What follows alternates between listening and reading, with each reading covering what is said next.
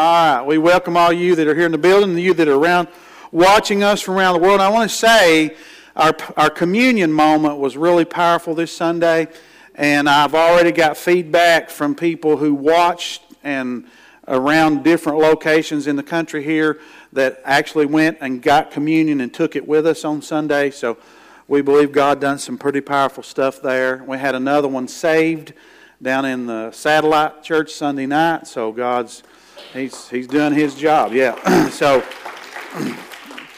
we're uh, he's he's on his throne. We just need to get in front of that throne, right?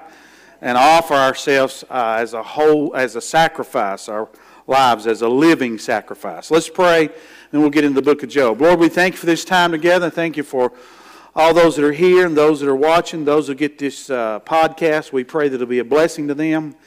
That we want your word to change us, Lord. We didn't come here to uh, make the word fit us. We came here to fit us to the word. And we want to be more like you as we sit under your word and as we take it in.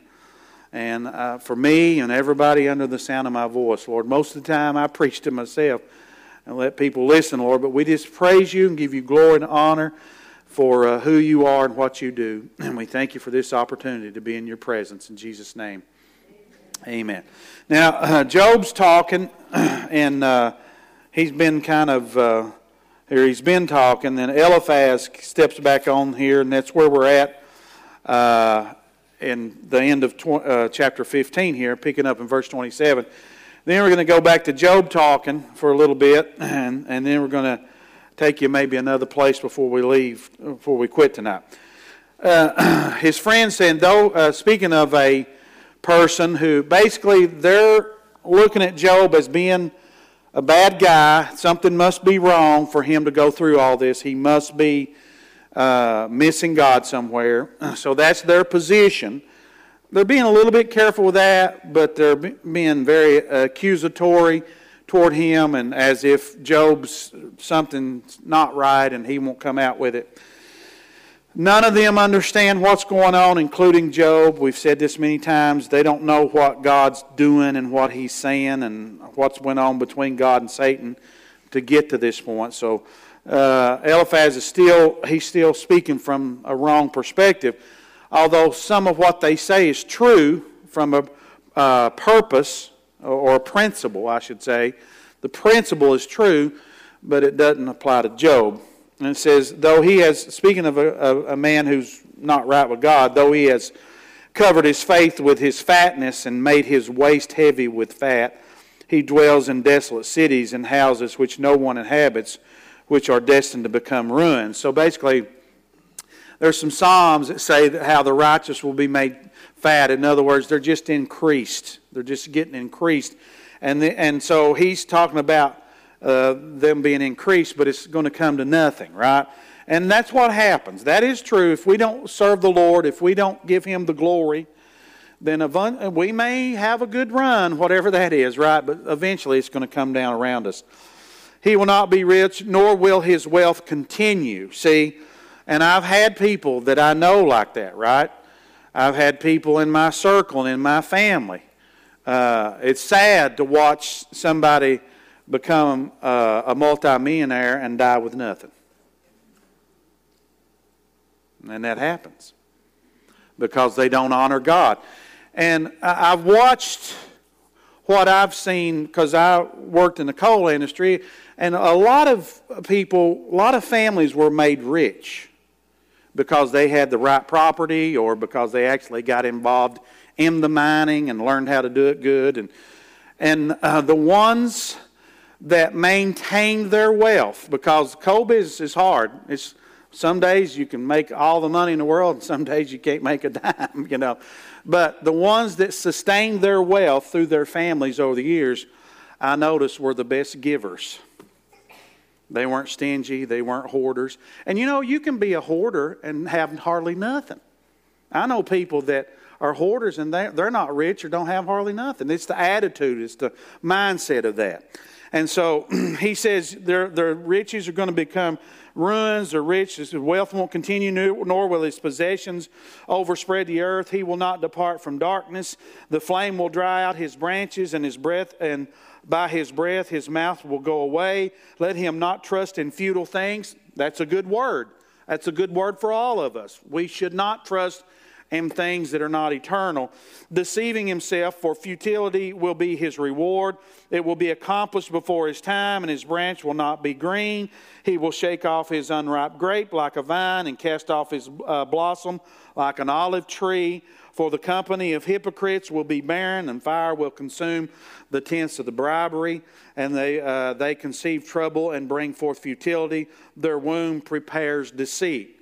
So, people who don't honor God, who live wickedly, who do their own thing and don't uh, recognize God and give Him the glory, it's going to come down. It's just a matter of when. That's really all it boils down to. And then there's another verse in the New Testament that says this so that the Bible says, What if a man gains the whole world and loses his soul? There's no profit in that, right? There's no profit in that. He's, now, Job's going to step back up. He's kind of frustrated with his buddies. Uh, I don't think he's really seeing them as his buddies right now. then Job answered and said, I've heard many such things. Miserable comforters are all are you all. Have you ever been in a season where you thought, you guys are making me more miserable? I'm already miserable enough, and you're making me more miserable. so we've all probably been there. You've probably been in a situation uh, where you needed encouraged, and somebody just beat the daylights out of you with their words or whatever. He said, I've heard many such things. Miserable comforters are you all. Shall words of wind have an end? he said that like we would say it. You're full of air, full of hot air, right? That's how we would say that. You guys are full of hot air. Uh, I want you to know these people are just like us. Job's not a superhuman. He's a powerful man to be able to wade his way and, and hold his ground through all this. He might have been like a tree pushed around a little bit, but he, he stayed in there and he, and he kept trusting the Lord, even though he was pushed to the brink many times. He says, You guys are full of hot air, hot air, basically, or what provokes you that you answer? I also could speak as you do, if, you, if your soul were in my soul's place, hear that? That's what we got to be careful about. I was telling a story this morning in a Bible study that uh, this guy talks tells about how he gets on this car, the subway car, and and uh, there's a guy there with three children that's going bananas. The three children are just causing havoc on the subway car. and he's watching them bump into people, knock their newspaper out, and just nobody can really have any peace on that subway car. And he said he finally went to the father who had his head kind of down and buried, and he said, uh, "What? Can't you do something with your children?" He said, "Everybody in here's miserable because they're going wild." And the guy, kind of startled, he said, raised up and said, "Oh yeah, I guess I could or should." He said, "We just left the hospital where their mother died." And I don't really know what to do. So you don't really know. You know, we can assume a lot. Only, only God knows how many seeds are in a watermelon. This story I was handed off personally, that one I read, but one I was handed off personally with a preacher. He was telling us that he said that they went to a restaurant. And the restaurant, they had a big crowd. You know how church people are. We need 14 tables pushed together. And so he said, There's a big crowd, and the waitress did horrible. And everybody said all of his church folks were mad. And he said he was trying to keep them calm. They got up, wouldn't leave a tip. He said, I was going to let them get out of the way and leave a tip. He said, but when they got out of the way, he said, I was going to leave the tip. Here she come. And he said to her, he said, uh, I'm just putting a tip here. And he didn't make the other people look bad. He said, but is everything okay with you? And she said, I apologize. She said, I know I did horrible tonight. And he said, Was there something I can pray with you about? And she broke, started weeping there in front of him. And she said, When I came on my shift, my husband called while I just clocked in and said he was leaving me and he wouldn't be home when I got back home. And she said, I'm distracted, broken. She was weeping. So, you, like Job said, you just don't know until, until you know, right? And, and so he said, uh, he said, those are both true stories, and how many more are there out there? I, am a human being, and I, I, I hate to look back over my life and think of how I've misjudged situations. And, you know, and, and I, I, hopefully we've grown with that, and we're, we're going to do what the Bible says slow to speak, swift to hear, right? and the Bible gets on to us a few times about basically the Bible's trying to say, be quiet for a minute. Right? Have you ever been in a conversation with somebody and you just want to say, shut up? Relax for a minute. you know, we've all been there, right? And so he, I think the Bible's trying to tell us that at times, you know. Hold on here now. Let this thing unfold. Our news media is horrible at that. Amen. They are horrible. And I'm calling you out. You guys are horrible at assuming. And you get the whole nation and half the world worked up. And then two days later, we find out it wasn't true.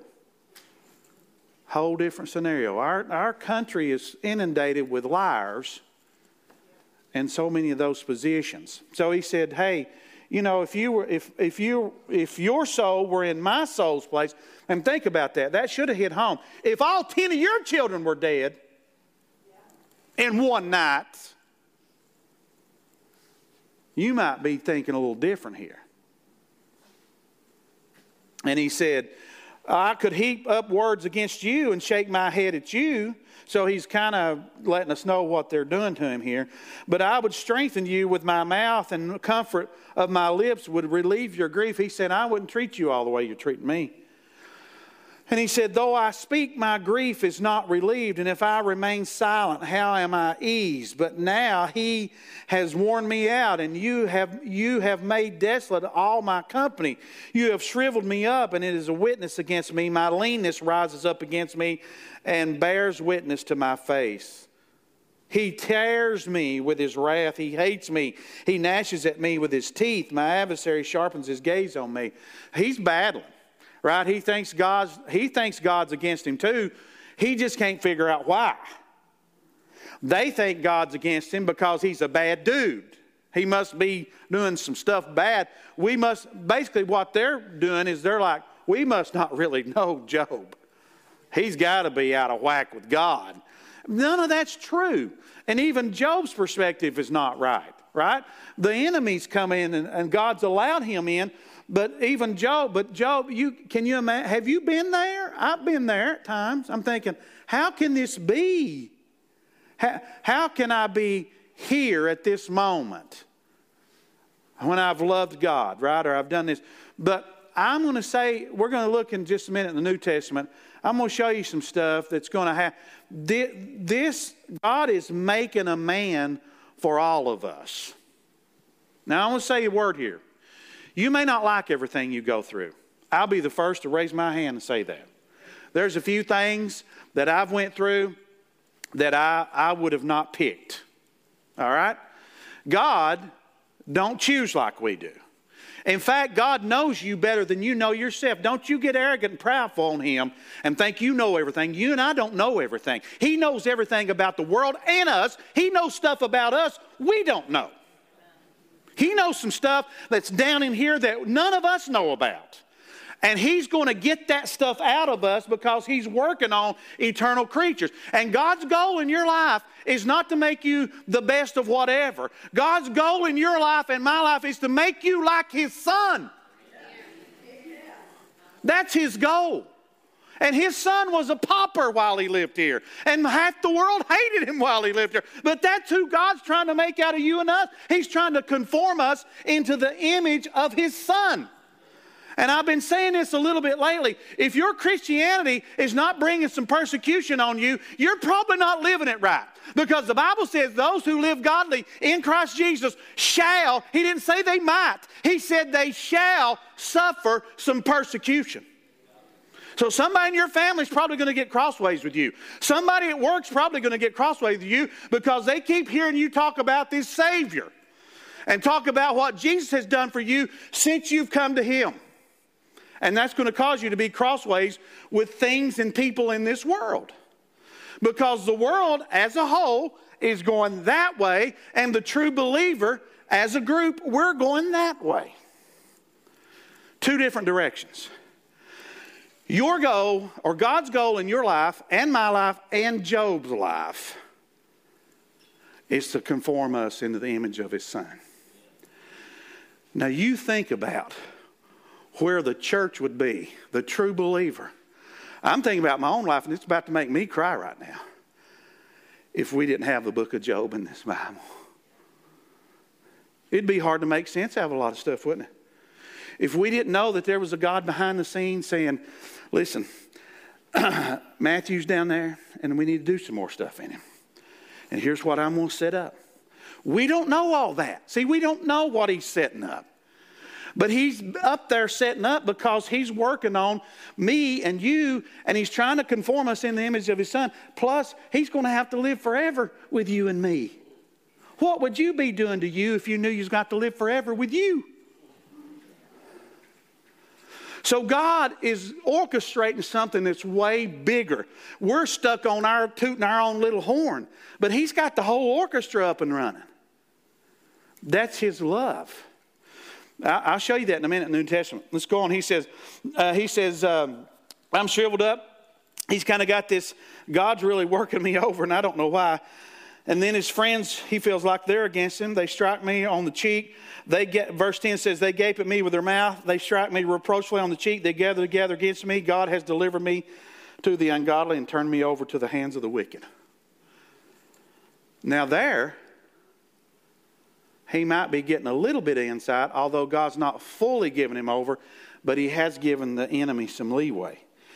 I was at ease, right? He was every life was good. Anybody ever felt that way? You were at ease, and then you went to the doctor. And you got a bad report. You were at ease, or you fell dead in Amarillo, Texas, almost, right? You, you don't know, right? You just, everything's going your way, and all of a sudden it ain't going your way. And you know what? Life happens to all of us. But guess what? God's in control of it. So that's the good news for us, right? He said, uh, He's delivered me to ungodly. I was at ease. He, and He has shattered me. He also has taken me by the neck and shaken me to pieces. He has set me up for His target. His archers surround me. He pierces my heart. He does not pity. He pours out my gall on the ground. Now let's be real. There's had to be a time in your life when you feel like God ain't feeling what you're feeling. Now, it's not true, but we know how the flesh works, right? What do you think Jesus was feeling and thinking the day on the cross when he said, My God, my God, why have you forsaken me? Well, he's feeling probably our sin. I, I, that's a theological thing. But think about what had to go through his mind for him to be able to utter that. Think about if you think you get attacked mentally, you think how Jesus was attacked mentally we act like the devil was just left Jesus alone, other than the time he took him out in the wilderness. The devil was probably constantly badgering him. And you know how the devil works on our soulish man, trying to get us discouraged and beat down and, and, and to get us to turn back or, or walk away. He said, I was, uh, he breaks me with, uh, his archers surround me. He pours out my gall. He breaks me with wound upon wound. He runs me, runs at me like a warrior. I have sewn sackcloth over my skin, laid my head in the dust. My face is flushed from weeping, and on my eyelids is the shadow of death. How long would you weep if you buried 10 children on the same day? There's not a parent in this building that wants to bury their children before they go. And some have had to do that already. That's, that's got to be one of the hardest things in the world to do. Nobody. And Job had to do all 10 of his. He says, he, I, I, I, my face is flushed, uh, and on my eyelids is the shadow of death. Although no violence is in my hands and my prayer is pure. See, he can't figure it out. He's like, I don't know anything. O earth, do not cover my blood, and let my cry have no resting place. Surely even my witness is, a, is the heaven, is in heaven. Now, see, there's some references here. You know, he's already referenced the flood. They're going to reference it again. He's referenced creation. Uh, he's, he's I believe he's, he, knows, he knows about Cain and Abel and all that stuff. Surely even now my witness is in heaven, my evidence is on high. And as I've shared with you before, it's amazing to me. Now I'm, learn, I'm learning a lot about writing and reading and all that stuff. And now we know, and they don't want to talk about this because it takes away from the narrative, but now they know that the Phoenicians were influenced by the Hebrews. It wasn't the other way around. Where they say the alphabet. Listen, Job was writing before Moses. Somebody knew how to write. You think God knew how to write? He wrote the Ten Commandments and handed them off to Moses. You think Moses knew how to read? You think God wrote some Ten Commandments on some stone and handed them off to a dude that couldn't read? Now, and I got to thinking about that. I thought, why did they lie to us? Or why, why will they not accept the new evidence that's clear now? It's clear that the Hebrews and the Semitics were writing long before the Phoenicians ever knew what was going on. Why?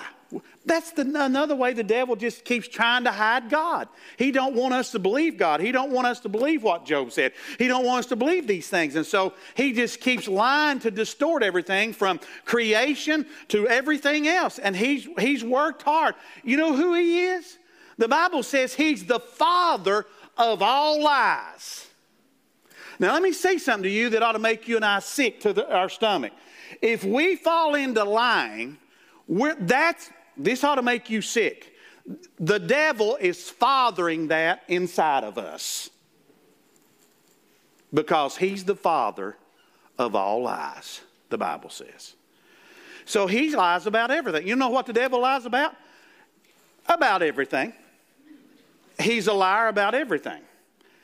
And not all of them, but most politicians are getting fathered by him constantly. Not all of them. There's a few left. And notice how we do things. We, everything God says, we try to deaden it down, right? When nobody in Washington, D.C. lies, they just misspeak. If you and I done it, we'd be liars.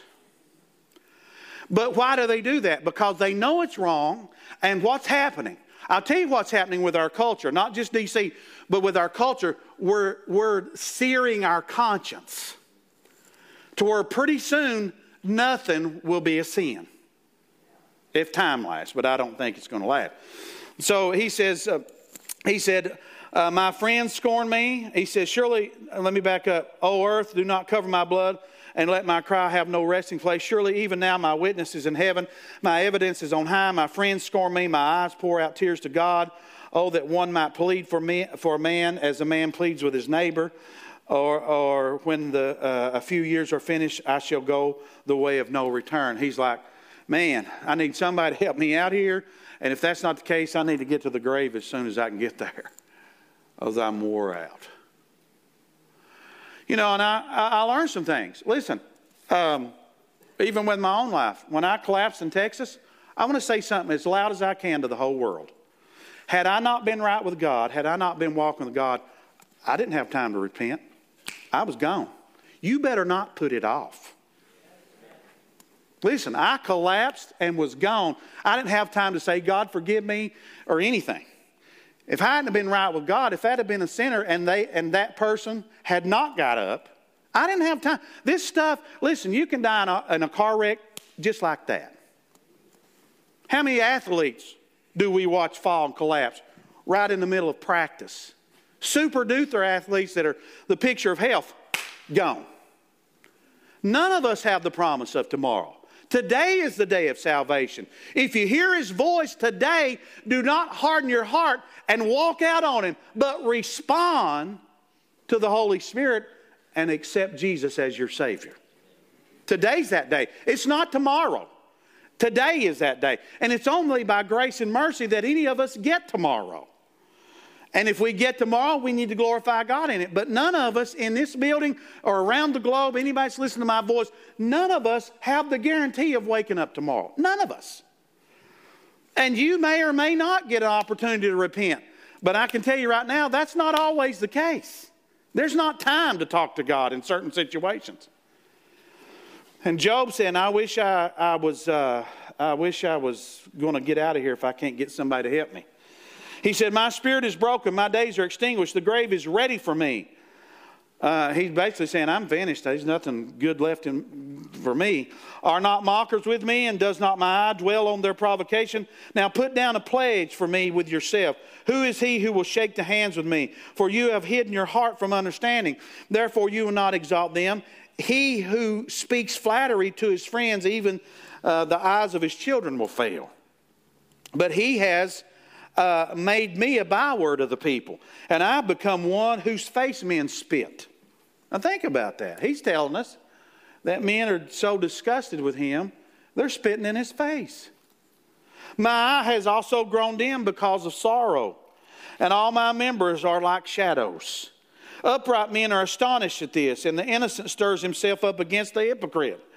Yet the righteous will hold to his way, and he who has clean hands will be stronger and stronger. Those are good words, and he's trying to cling to that. He's battling, though. Job's battling. You're not the only one that's ever battled. And I'm going to tell you something right here. This is something I try to avoid at all cost. I get upset. The Bible says, be angry and sin not. Is anybody like, is anybody like that besides me? Be angry and sin not. I do get upset. I, I'm like Nehemiah. Sometimes I want to grab people by the beard, right? Nehemiah was that way. I'm good. Um, Moses, you know, he had to say. when you read what Job's going through, the righteous will hold to his way, and he who has clean hands will be stronger and stronger. The Bible says the righteous, he says, be angry and sin not. We cannot allow our lives to give way to the flesh. And that's what Job's trying to stay above here. He's trying. The Bible says, he, Who will ascend to the most holy mountain? He that has clean hands and a pure heart, I think how Psalm 24 says that. And then and kind of Job's kind of giving us the same look here. He says, Upright men are astonished, innocent men stirs up, the righteous will hold his way, and he who has clean hands will be strong and stronger. So I feel like Job sometimes. I feel like, man, where's this coming from? Where's the devil at? I'm to grab him by the horns and whoop him. Right? Please, but please come back again, all of you, for I shall not find one wise man among you. My days are past, my purposes are broken off, even the thoughts of my heart. They change the night into day. The light is near the, they say in the face of the darkness, I will wait for the grave as my house. If I make my bed in the darkness, if I say to corruption, You are my father. Has anybody besides me ever had a kidney stone? Yeah. They're rough, ain't they? And I, when I, I didn't, the first time I had one, I didn't know what was happening. I just thought I had back trouble, but it, I started throwing up and everything's got worse and worse. My wife, I jumped in the car. We had a big Chrysler New Yorker looking, rolling about three in the morning, headed for the ER. I thought I was dying. I had to stop three, she had to stop three times, let me roll out the car and throw up and get back in the car and finally get, the hospital is 15 minutes away. We get there, and of course, nobody's in the ER but me, but I still can't get in. I'm ready to pull the wallpaper off those walls. I'm just, I'm miserable, you know. it's, it's a, a, miserable feeling to have that pain and that suffering. You feel all that. you and you know what? I was so miserable, I didn't care. I wouldn't have cared if I'd have died. Have you ever been that way? Have you been in a spot where you're like, whew, be better off to get out of here than to stay here and suffer this? And that's a mild thing. I know people have been in situations far worse than that. But there are moments when the flesh would think, oh man, it'd be better off to die and go on to have to suffer all this. Job's there. That's why Job's so good for us. Man, he really faced a lot of stuff that we're not going to probably face all he faced in one lifetime, but he can hit, he can minister to all of us. He said, "If as the grave is my house, if I find, if I make my bed in the darkness, if you uh, if you say to corruption, you are my father, and to the worm, you are my mother my sister. Where then is my hope? As for my hope, who can see it? Will they go down to the gates of Sheol? Shall we have rest together in the dust?" He's, he's battling hopelessness. He is battling it. Now, you and I can overcome that, but the devil would love to stick that in all of our minds. He would love for us to think that whatever situation we're in, it's hopeless. I want to say something to you. As long as you're following the Lord, it ain't never hopeless. It ain't never hopeless. But what I really wanted to say to you do not fall into the trap of feeling sorry for yourself because you ain't passed, you're not the first one that's passed this way. I, I'm not either. All there's been people. We are what Paul's saying, uh, Hebrews. We are encompassed by such a great cloud of witnesses. People that suffered, wondered, right? All the stuff they went through. Let's go to 1 Peter chapter one. And I'm going to close here tonight. I want to show you some stuff in here that I think that'll help you in your own personal journey. As we look at Job, uh, he says. Um, Peter is an apostle of Jesus Christ, and he's writing to these people, scattered pilgrims that are dispersed. And let's pick up in verse 3. Uh, he says, 1 Peter chapter 1, verse 3. Blessed be the God and Father of our Lord Jesus Christ, according to, who according to his abundant mercy has begotten us again as a live, to a living hope through the resurrection of Jesus Christ from the dead. Now, that's all any of us have to have. That's we have to have our salvation. But we don't have to have anything else. But God just blesses us abundantly, don't he? Lets us live. He says, to an inheritance, here's what he's given us incorruptible, undefiled, that does not fade away, reserved in heaven for you. Now, Peter, the Holy Spirit, through Peter, is focused on the most important thing. What if you wake up tomorrow and you've lost everything you got. Are you going to keep serving the Lord? That's what happened to Job. What if you wake up tomorrow and everything you have is gone? Are you going to keep serving the Lord or are you going to blame the Lord? Are you going to fall out with God? This is what's most important. You're, you and I are going to have days where the best thing we can think about is heaven because everything else around us is going to be a mess. I'm going to tell you something. I deal with death a lot because of my position. Death stinks. I don't care how you stack it up. I hate death. I hate for people to have to go through and for the families to have to suffer through death. It's, death was not God's original plan. We brought it in with sin. Adam and Eve were going to live forever if they hadn't made the wrong choice. They opened the gates up, and Satan came in, sin, and here we are. We live with the fallout of it. Do you know you were on a one way ticket or one way track with death when you were born? You're headed, you and I are headed to death. Now, the exception to that is Jesus coming back, and we know he's coming back soon. There's a good chance that, I believe he's coming back so soon that there's a good chance all of us could be alive when he comes back if we live normal lives. And I, I, I'll come quickly, Lord Jesus, right? That's what John said. But the focus has to be this. That's why Peter does that. He doesn't, he doesn't talk about all the things that so many men have talked about over the years. Come to Jesus and you'll get free tennis shoes for life or whatever. He can make your shoes not wear out. The Bible says the children of Israel's shoes, they walked for 40 years in the wilderness and, not, and their sandals didn't wear out. Bring it on now, Nike. What kind of shoe you make? they do that intentionally, though. They want you to buy more shoes. He kept the power of God through faith for salvation ready to be revealed in these last times. So we they weren't complete without us. Remember what Paul said? In this you greatly rejoice, though now for a little while. If need be, you have been grieved by various trials. Man, they are few and full of trouble, Job said, right? That the genuineness, the genuineness of your faith being much more precious than gold that perishes. So, the most important thing in us, in our lives, is our faith according to God. Now, the flesh would have a different perspective on that. The world certainly has a different perspective on that. Sometimes ministries and preachers have different perspective on that.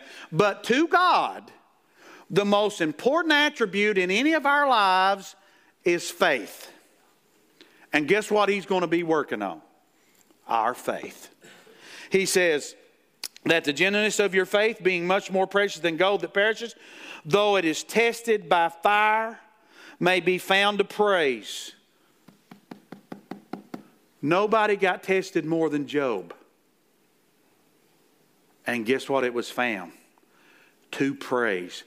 The whole church, through the down through the history of time, has been encouraged and strengthened because one man God used, and He strengthens all of us now through that story. Through that story, we all take strength from that because we watch a guy who hung in there against all odds when everybody had turned against him, including his wife, because the Bible said his wife's breath was strange to him.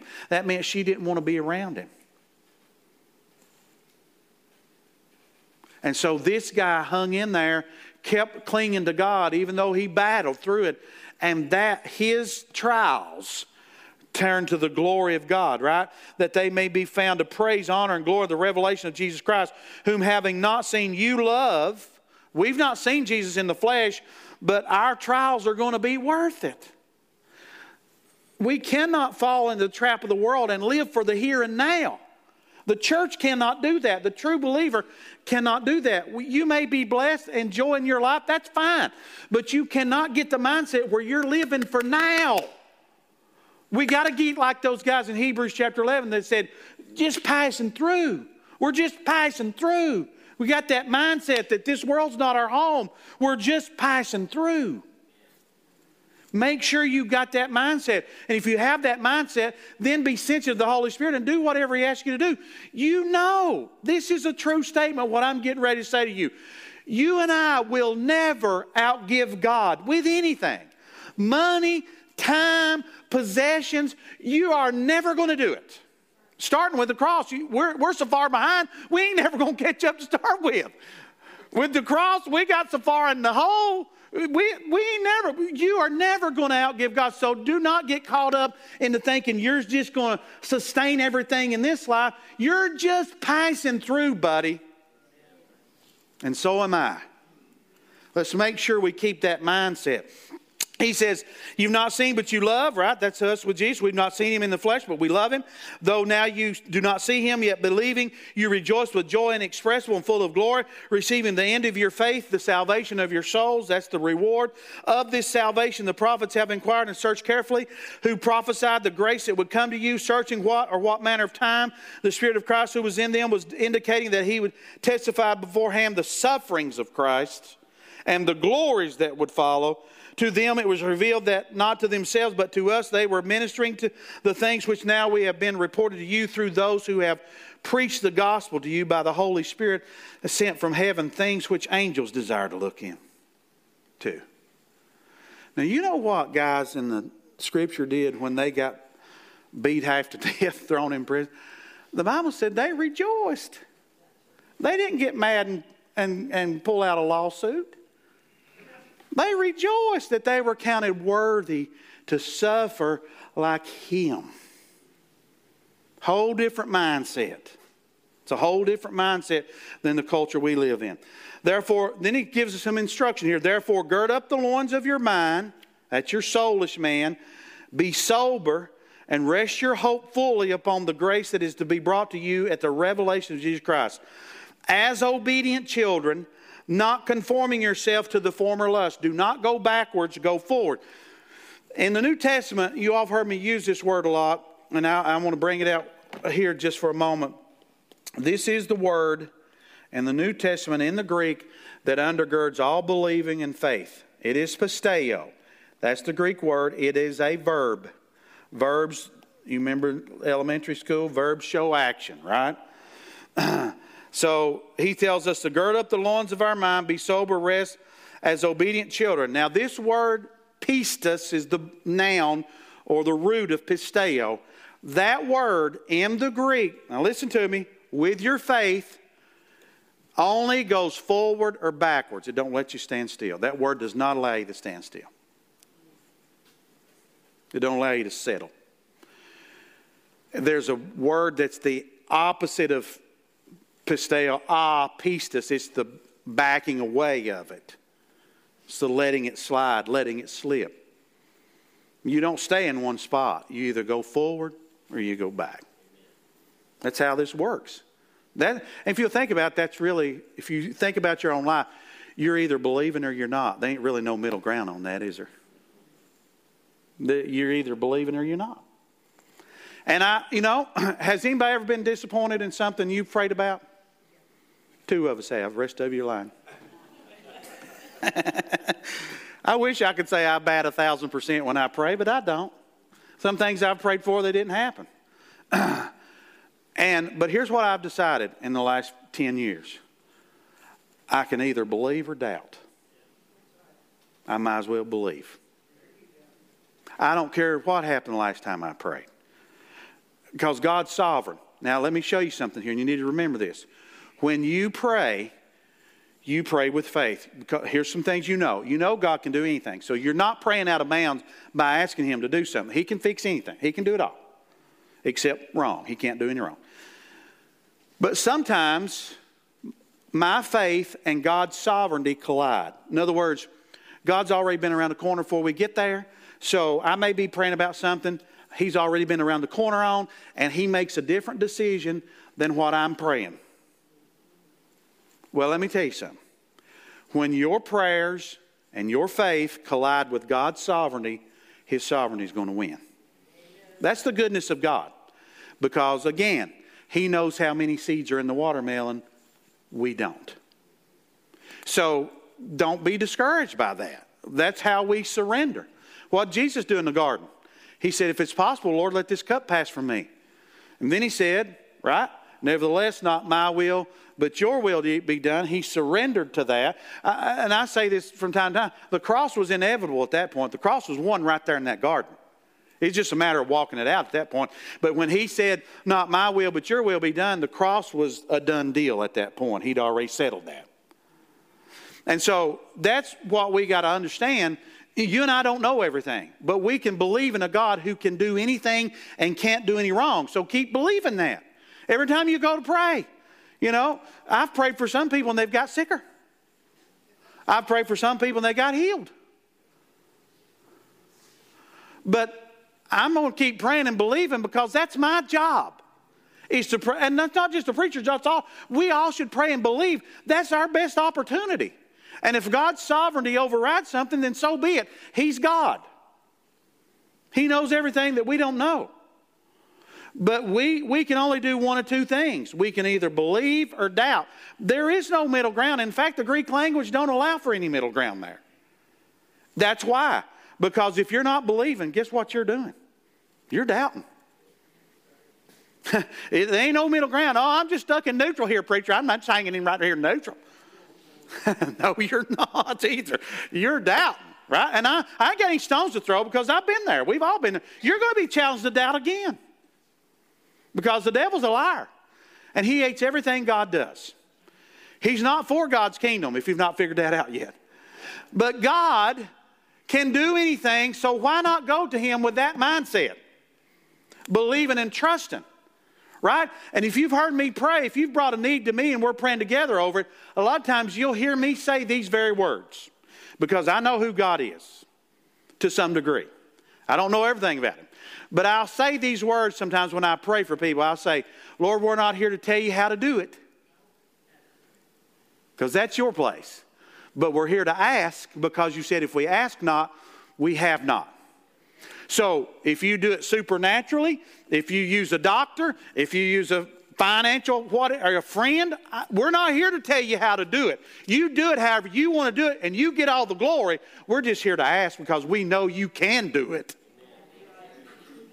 We know you can do it. So sometimes he does it supernaturally. Sometimes God does stuff supernaturally. He dropped food right out of heaven, manna right out of heaven, right? Brought a piece of money out of a fish's mouth. And then sometimes he does things, he uses people to help work them out. You know, it wasn't a supernatural thing that he said, Hey, Peter, let me use your boat. I'm going to preach a while. Right? Peter, Peter said, Here, here's the boat. He just backed off and preached a while. But Peter was willing to let him use what he did. And so God is able to do far. Then the miracle of a supernatural thing happened because Peter, let me say something to you now. Let me say something real tight here. You better let God use anything he wants of yours.